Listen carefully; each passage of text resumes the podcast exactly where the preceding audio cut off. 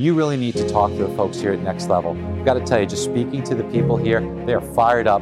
They get it. They've got the right balance, and they're all increasing their income, they're increasing their production. But you're dealing with uh, people that are in the trenches dealing with this are practitioners, had failures, had successes, learned from it, and it's about helping you not just like get through the next month, but it's about creating legacy business for yourself.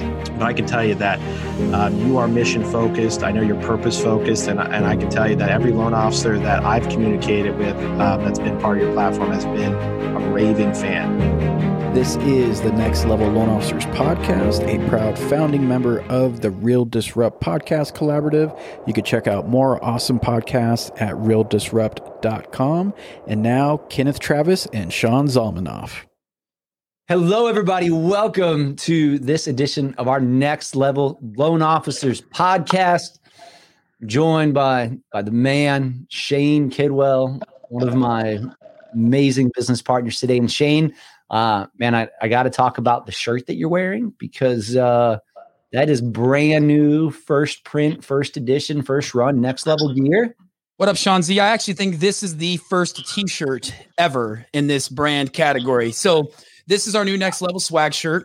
Um, this is the mountains, and this is a really symbolic shirt for us as founders because we started this journey with next level gosh a little over three years ago and one of our first ever owners meetings that we did well, we went up to the mountains. I had a cabin, um, and we. I remember. I remember vividly jogging in the snow. We just gone to a coaching event where we'd been, you know, run through a a business owners boot camp, and so we came out of this boot camp. We thought, what are we going to do with our business? How are we going to build a tribe of like minded people? Next level was founded.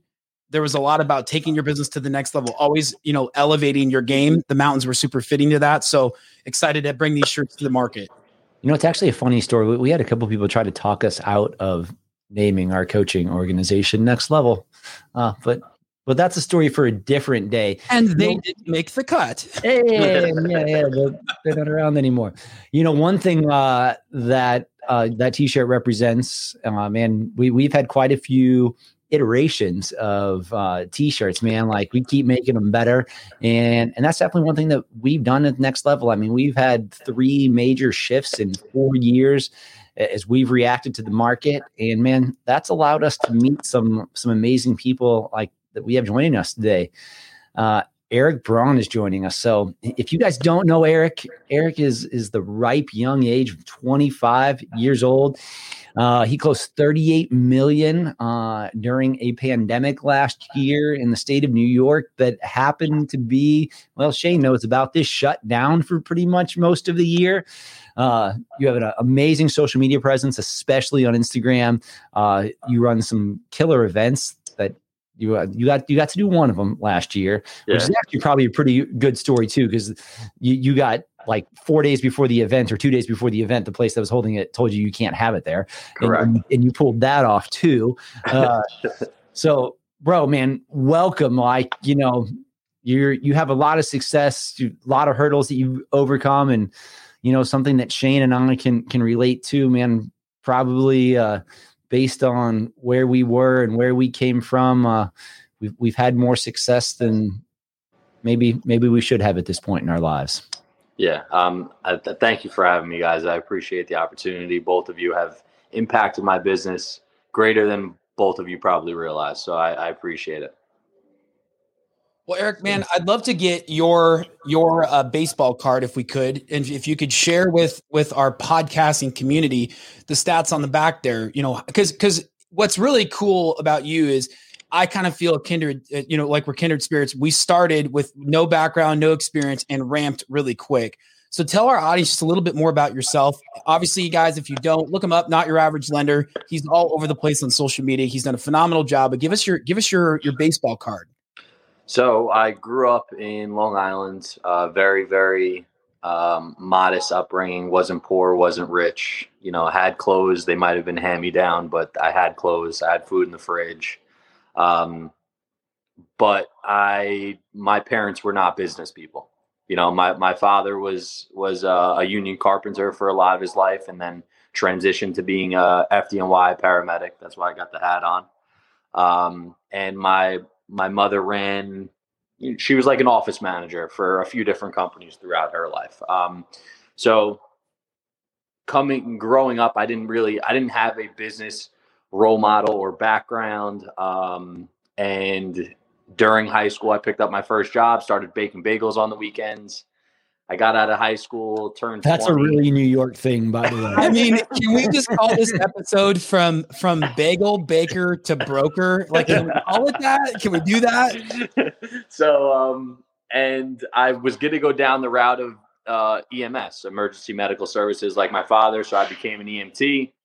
Um, started to do some research on what EMTs make, and I figured that's probably not for me. Um, as much as I loved it, it wasn't going to help me live the life that I really wanted to live. And I was at a turning point in my life in general at that point when I was 20, just going through some trials and tribulations of growing up. I I suffered from you know substance abuse and and, and addiction, and I was just getting out of that, and I and I was faced with all these big life decisions, like every 20 year old sometimes finds himself. And um, somebody kind of just brought me into the mortgage business, and I mean like brought me in. I didn't even know what I was signing up for. I started uh, I started cold calling and telemarketing for my first two years in the business. And I said, you know, let me take this let me take this seriously. I got licensed. I started branding. Um, I started to ask myself, how do I want to build my business? What are some different things that I can bring to the to, to the mortgage industry that I felt was years behind of where it was, where it should be. Um, and I ran with it. And the mortgage business has changed changed my life. I'm forever um, indebted to it, and and for the individual that that brought me in the business. So Eric, that's that's awesome. And and guys and gals, if you're listening right now, there's a couple things that I already took note on. Eric didn't do what everybody else did. Eric did what Eric felt was the best thing to do. Right. And the problem in our industry is a lot of people they go back to what we've always done and they just try to tweak it a little bit what Eric did, he said, Hey, what's going to be best for me? And I can relate to that. You know, I'm, I'm wearing my hat backwards on purpose because that's one of my things. Like it's almost like my statement of I'm different and I'm okay with that. And Eric's done a really good job of that as well. And so I want to commend you on just being yourself, man, because people don't want to give their life savings to somebody who's unauthentic. Right. They just don't want to do that. So so kudos to you. One question I always ask people is, you know, knowing what you know now, you know, you've been an originator now just really for a little over two years, mm-hmm. and you've ramped up to almost 40 million in production, top 1% originator um, in a very short amount of time. Knowing what you know now, what would you say are a couple of the key things that helped you shift so quickly that you would, you know, share with others who are maybe an EMT two years, you know, behind you looking to make a change? Um, quick. I, I feel. I mean, maybe some people look at my journey and they they say it's it was like a quick ramp up. Um, which by most standards, I would I would agree with you. Mm-hmm. But I felt that the route that I choose I chose to build my business was a was a grind. You know what I'm saying? It wasn't. It, it like I didn't I didn't have family that you know mm-hmm. built houses. I didn't have I didn't know any realtors. I was mm-hmm. 22 years old. Nobody was really respecting a 22 year old that just got his loan officer license. So for me, it was consistently putting out content for the first two years and doing 10 million, 15 million. And then all of a sudden it popped, you know, um, to, to 38. And it, my, my, my advice for anybody starting out is first find out your value proposition. Like what makes you different, what makes you separate yourself?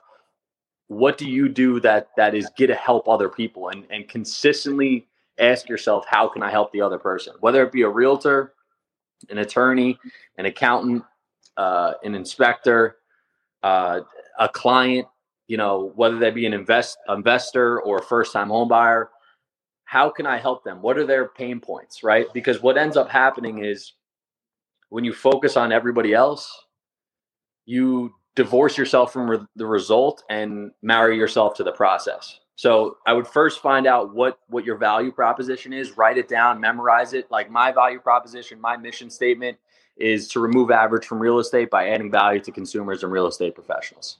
I know that. That that is what I always pull out of that out of that. That's that's my thing. And then build content putting out that message. Because if you have the value proposition and you know how you how to separate yourself, but you don't communicate that message, nobody's getting it. So mm-hmm. it would it would be that those two things, and I think at the bottom of all of that is just consistently taking meaningful action, not the planning stuff as much as you should plan, but don't sit there and and because this is what I struggled with. You know, even even the beginning of 2020, I sat there and I planned and and I'm reading this book right now called Atomic Habits, and it talks about motion and action. It's two completely different things, right? So don't spend your time in motion, meaning planning and and coming up with all this stuff. Spend your time making the phone calls, taking the meetings, putting out the content, recording the content, and you're going to see results eventually.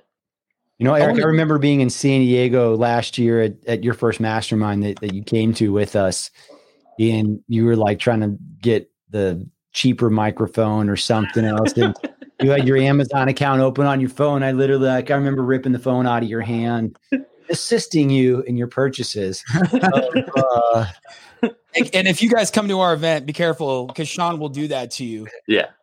Hey I really was, I was, I was can i just to, in guys? I want to pause just for a moment. I'm sorry to do this but nah. I, I think i don't want anyone to miss what you said that was extremely powerful you divorced yourself from the result and you married yourself to the process. And I, I just, I just got to pause on that because that is something that people have such a hard time doing in sales.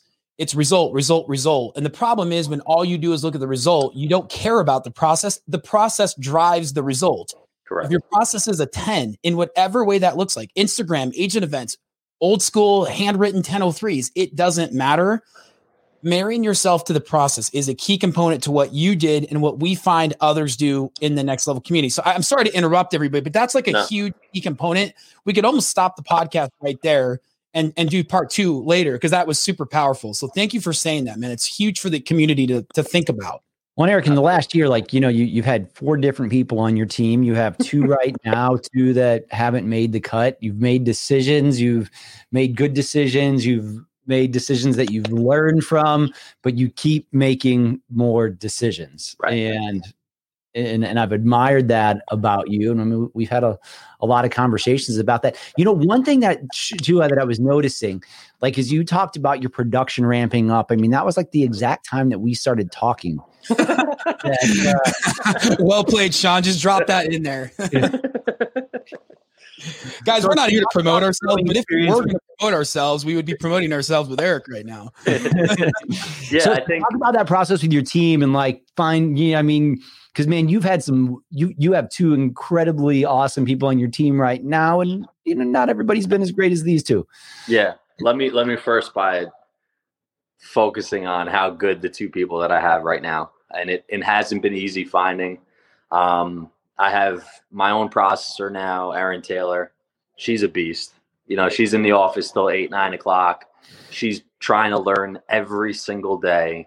She's devoting herself to mastery, right? And and to find somebody like that is extremely it's it's priceless, right? Now I and, and now I also have a my own loan partner. His name is Eric Gruder. He has experience in the mortgage industry, which I needed to find somebody with a little bit of experience. And that's something that I mm-hmm. found out through the hires and, and moves that I had to make over the past year. So he has a little bit of experience. He's learning our system. He's buying into the system, right? He's not just taking because the problem with finding somebody with experience is they have their their own ways about going. And and one of the agreements that we came uh, came to very early on, even before he took the job, is like, listen, we have our way about doing things and you need I need complete buy-in. And that was an agreement that we put in place. So he's awesome. Um, building his business within a business. Same same thing with Erin. We all have a long-term vision. Uh, I always tell them, you know, I want you here at this point. I want you here at this point. Um, and we're all we're all team striving for the same thing, which I, I think is extremely valuable. So to take a step back and go through the the. Uh, well, no, no. One, one, one, one yeah. point to make on there and, it, and it's a language that we talk about. Like the language is really important. Like you talk about marrying yourself to the process. You also said that you made an agreement. That's what I was going to talk about. Yeah. Well, then keep going. Yeah. So, so that was one of the things that I needed that I didn't do with. Um, take a step back. I, I hired somebody because they were recommended. I knew them through somebody. They weren't a right fit. I hired another person off of you know uh, an online job application. Did interviewed pretty well. We didn't make agreements. I didn't set that set set you know lay down the law. I didn't I didn't um, I wasn't clear on what I needed to be done, and that didn't work out.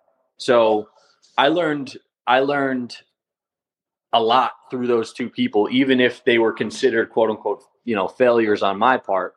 Hey man, um, it, just like not failures, like dude, it just like it wasn't the right fit. But right. like when we talk about the language, like man, like it's agreements versus expectations. Mm-hmm. And like I expect my children to behave well. Like we make agreements for them to behave well, and we agree if there's certain things that happen. I mean, working with my six year old to stop sucking his damn fingers right now. And he negotiated five dollars a day for me last night. And I was like, dude, I'm gonna give you five dollars a day, but you got to do it for seven consecutive days. And then, but if on day six you don't do it, you know, and uh, and so it's cool because we get to talk about multiplication and addition throughout it too. But like, so I expect my kids to be good. Like, right. I don't expect anybody sitting outside my office door to do their job. We make agreements about doing their job. We make agreements on how we're going to perform. We make agreements of what is going to happen when you fail because you're going to, because there's way too many things that happen in a mortgage, way too many third parties, way too many things that you know, it's just impossible to train on. There's nothing like on the job experience. Right. I mean, you just you, you can't plan for everything. Right. And those are the things that I've really seen uh, you do and change as you found better fits for you. I mean, right. the, the, other people that have been in your team, they're going to be a great fit for somebody else. They just weren't the best fit for you. Right. And man, it's it, it's impressive. Like I, I wish, you know. Well, I, I'm I'm glad that I had those experiences so early, and and rather quickly. You know, I'm talking mm. about within, you know, Three. I just had an amazing coach like you do to be able to uh, right. help through those when I was 25. Right. so I, am glad, like they say, hire slow, fire fire fast. You know, um, I don't like the word fire, but we had to part ways, and I'm glad that before it dragged out for years, like some people have experienced, I was able to have your guidance and and you know, a little bit of instinct to say this isn't this isn't going to work out long term. And here are the mistakes that I made because as a leader, I have to take responsibility for every result, regardless if it was my responsibility to carry out that result or not. But here's the mistakes I made. Of course, a lot of it was on them, right? They didn't work, they didn't work hard, they whatever. But I have to look at like, well, did I really train them very well? did I really set down set expectations with both of them? Come to I mean uh, agreements with both of them, and those are things that I didn't do. And now what that allows me to do when I do grow and hire more, I can bring people up to speed that much quicker. Which time is money. It, it, it is, man. It's um when when I uh, first made the leap, and it took me, gosh, damn near damn near a decade. It was like seven or eight years before I, I, hired my first true, you know, loan partner. We didn't even call them loan partners back then; they were loan assistants. I hired four in the first year. First person, I didn't ask if they knew how to use a computer. Second person, like, just she thought she should be me. Uh, third person was a great friend um, who was was kind of doing it part time, and she was like, uh, you really need somebody full time. I like I'll stay and stay here until then. And, and, then the the fourth guy, man, he I'm not originating loans uh, in, in, the manner of the con- direct consumer relationship anymore, man. Dude, he runs my entire Sean Z team now. Like, right. and that's like it's just amazing when you find that person. what happens? Right. It allowed me to build a branch. It allowed me to build other branches. It allowed me to build a region, and, and it and it allows for a lot of things in the exact path that uh, I see you on too. Um, and you you and I are similar in a lot of ways too, because we need other people to to, to run the ops for us. Right. Um, so hey man, I, there, there's something that you have to talk about. So uh, you created an, an, event and a brand, um, Brew RE, and uh, it was something that was really taking off in 2019. And then, man, like everybody's got to go and bring some kind of pandemic back to the United States. Yeah. Um, so the tell nerve. us a little bit about that, and then tell everybody about how you had a couple hundred people showing up to a venue, and that venue called you. I think it was two days before, right? Yeah. And told you you couldn't have it there anymore. Yeah. So first and foremost, uh, brewery or brewery. Um, I whenever it's a recording, I always try and spell it out so people can understand it. Uh, it's B R E W dash R E. So it's it's a play on words with a brewery where people make beer uh, and drink beer. Uh, and the last two letters, RE, stands for real estate. So it's a real estate networking event. Mm-hmm. I found that when you bring people together in any capacity, like every good business has events, right? That they set targets for. And whether it be quarterly, weekly, monthly, whatever it is, I, I strongly encourage setting up an event that you control, that that you organize and you promote. So I didn't want to show up to networking events anymore and attend them. I wanted to have it and I wanted to create the community. So um, that, that, that allows people to come together, thrive, and build relationships. So that's what that's the premise of brewery, and it's a moving networking event. So we were going to have it quarterly until the pandemic hit, which I'll get into, and we were going to move it from brewery to brewery all across Long Island, which there's a ton of breweries here. So it was it was kind of cool to you know have it in different areas, different venues, um, all around. Free beer, free attendance, or free entry, free everything. Uh, just just come drink, have fun. That's the premise behind it. Now, I had uh, Brewery Three, so it was going to be our third event scheduled for, I believe it was January, um, and the pandemic hit, so we had to cancel it. So I rescheduled it for March 31st, I believe. Or was it April? I'm not sure. I, I put I pushed it out a few months. I found a venue that was willing to uh, you know, have have a good amount of people in attendance. Socially distanced outside. Yes. Correct. I, I was supplying masks. I was we were gonna enforce it. We were gonna, you know, I I'll go into that in a second, but a, a very organized, you know, event that was safe for everybody. Um, so I found a venue that did it. I think two days before the event was supposed to take place, our governor in New York State changed the guidelines about you know uh, events like this, and the venue called me up and said, "Listen, we can't do it. We can't do it." So here, here I am. I have 240 people registered, which for anybody that has ever thrown an event, 240 people registered means, you know, 50% of that are showing up, right? So 240 people registered. Um, everybody's amped about it. Everybody's posting on social media. There's a whole promotion that I that I do, a whole promotion strategy that I do to to to get people there and, and to register. But everybody's posting about it. There's a huge buzz and two days before I don't have a venue and I have to tell people something, right?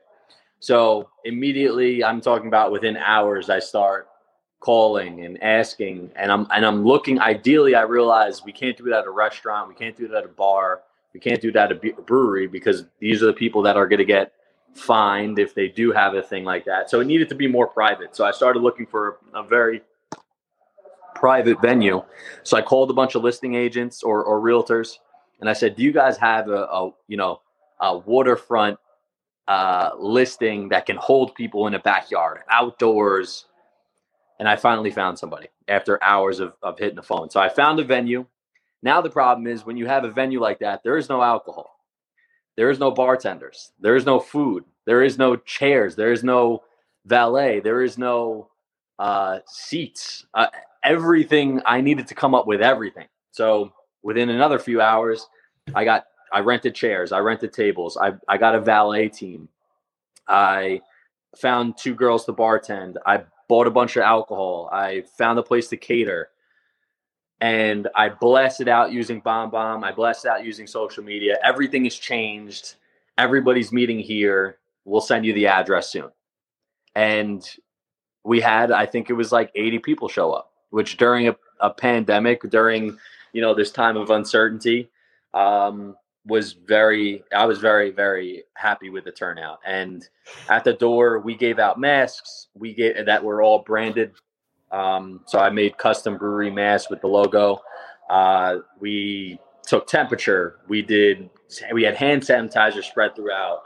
Um, it, it was it was very very effective and it was just another another one of those experiences like no matter what is in front of me i have to get i have to get the results done you know, like I execute. I kept on saying that was my mantra for those pet the, the those 48 hours. I mm-hmm. execute. I execute. I had people trying to tell me not to do it. Oh, you know, just postpone it. Nobody will be upset. And I would respond, I execute. I execute. I execute. And that's that's in my in my opinion, that is the mentality that you have to have when you run a business is I execute. Everything is on me. Whether it's closing a loan on time, bringing a customer in, marketing, hiring, firing, I execute. So um, that was my experience. I, I mean, it, it's it's just like you were talking about earlier in Atomic Habits, motion yes. versus action. I mean, yes. yeah. There's we that that that's a whole another podcast, man. Eric, dude, uh, thank you so much. Hey, like if you guys want to check somebody out, if you want to see uh, what just it looks like to be really an influencer in the mortgage world and and what Eric's doing, go to Instagram, check out not your average lender. Uh, hit him up in the DM. I'm too old, but there's a song about that. and uh, you know, Eric, thank you so much for joining us. We get we got to have you back soon. Thank you, thank you, Sean. Peace, brother. All right, guys.